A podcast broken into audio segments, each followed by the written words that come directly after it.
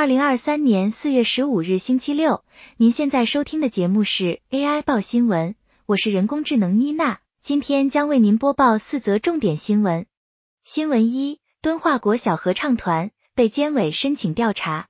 民进党台北市议员简舒培、陈贤卫十一日指出，台北市立敦化国小合唱团今年一月在校园内拍摄福建电视台邀约的 MV。合唱歌曲是中共统战歌曲《我们同唱一首歌》，且内容登上春节晚会，沦为中共统战样板。台北市教育局日前表示，已着手调查。监察委员赖振昌晚间透过新闻稿表示，中国大陆对于深入台湾各界向来不遗余力，此事有进一步了解的必要。他已申请自动调查，调查将究明案情始末，相关程序规范。相关机关或人员有无失职，以及是否有违反台湾地区与大陆地区人民关系条例的规定。新闻二：道路交通管理处罚条例修正，恢复民众检举十三个项目。立法院十四号三读通过道路交通管理处罚条例的部分条文修正案，加强了汽车驾驶人不礼让行人罚则，并扩大了未停让罚则适用范围。罚款上限从现行的三千六百元提高到六千元，不礼让行人而肇事致人受伤或死亡者，罚款为七千二百元以上三万六千元以下；致人受伤，吊扣驾驶执照一年；致人重伤或死亡，则吊销驾驶执照。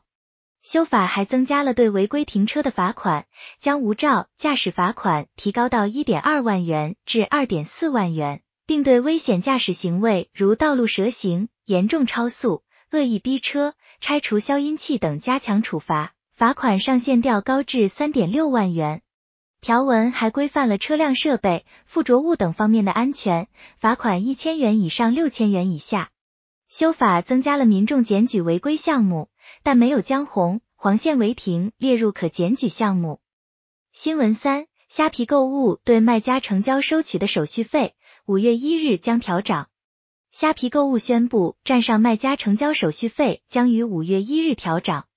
根据虾皮购物表示，为持续优化平台环境，提升台湾电商市场质量，自五月一日凌晨零点起，部分收费机制将做异动，包括 C to C 卖家商品成交手续费从原本百分之四调整为百分之五点五。商城卖家商品成交手续费依据不同类别而从原本三到百分之七调整为百分之三点五到百分之八点五。全平台未参加 FSS 或 CCB 活动专案，例如免运优惠等活动专案的 C to C 卖家，于每个月大促当日及大促前三天暖身期交易手续费再挣百分之一。也就是每月四天促销档期手续费调涨为百分之六点五，其余平日维持百分之五点五。未参加活动的商城卖家，从原本百分之四点六到百分之九，调涨为百分之五点一到百分之十点五。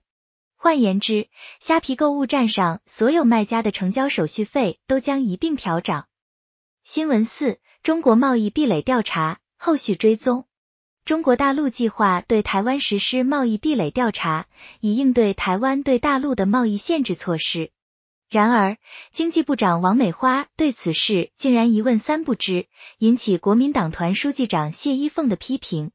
谢依凤指出，台湾政府在蔡英文总统任内宣称要减少对大陆的依存度，但实际情况却未如所言。从数据上看，二零一六年，台湾对大陆的贸易出超为六百六十七亿美元，而到二零二一年已增至一千零四十七亿美元，去年更达到一千零四亿美元。当中国大陆展开对台两千四百五十五项产品的贸易壁垒调查时，可能会提高相关产品输入关税，对台湾的贸易和制造业将会带来不利影响。然而，政府却无法解决这个问题。国民党副发言人吕勤伟指出，国民党当政时与大陆签署了两岸经济合作架构协议 （ECFA），但民进党在野时批评这是糖衣毒药。现在民进党执政，却反而呼吁大陆不要片面断绝，显示了民进党政府对政党选举的重视度大于全民的民生福祉。以上就是今天的 AI 报新闻，播报新闻来源是 Google 新闻与奇摩新闻。感谢您的收听，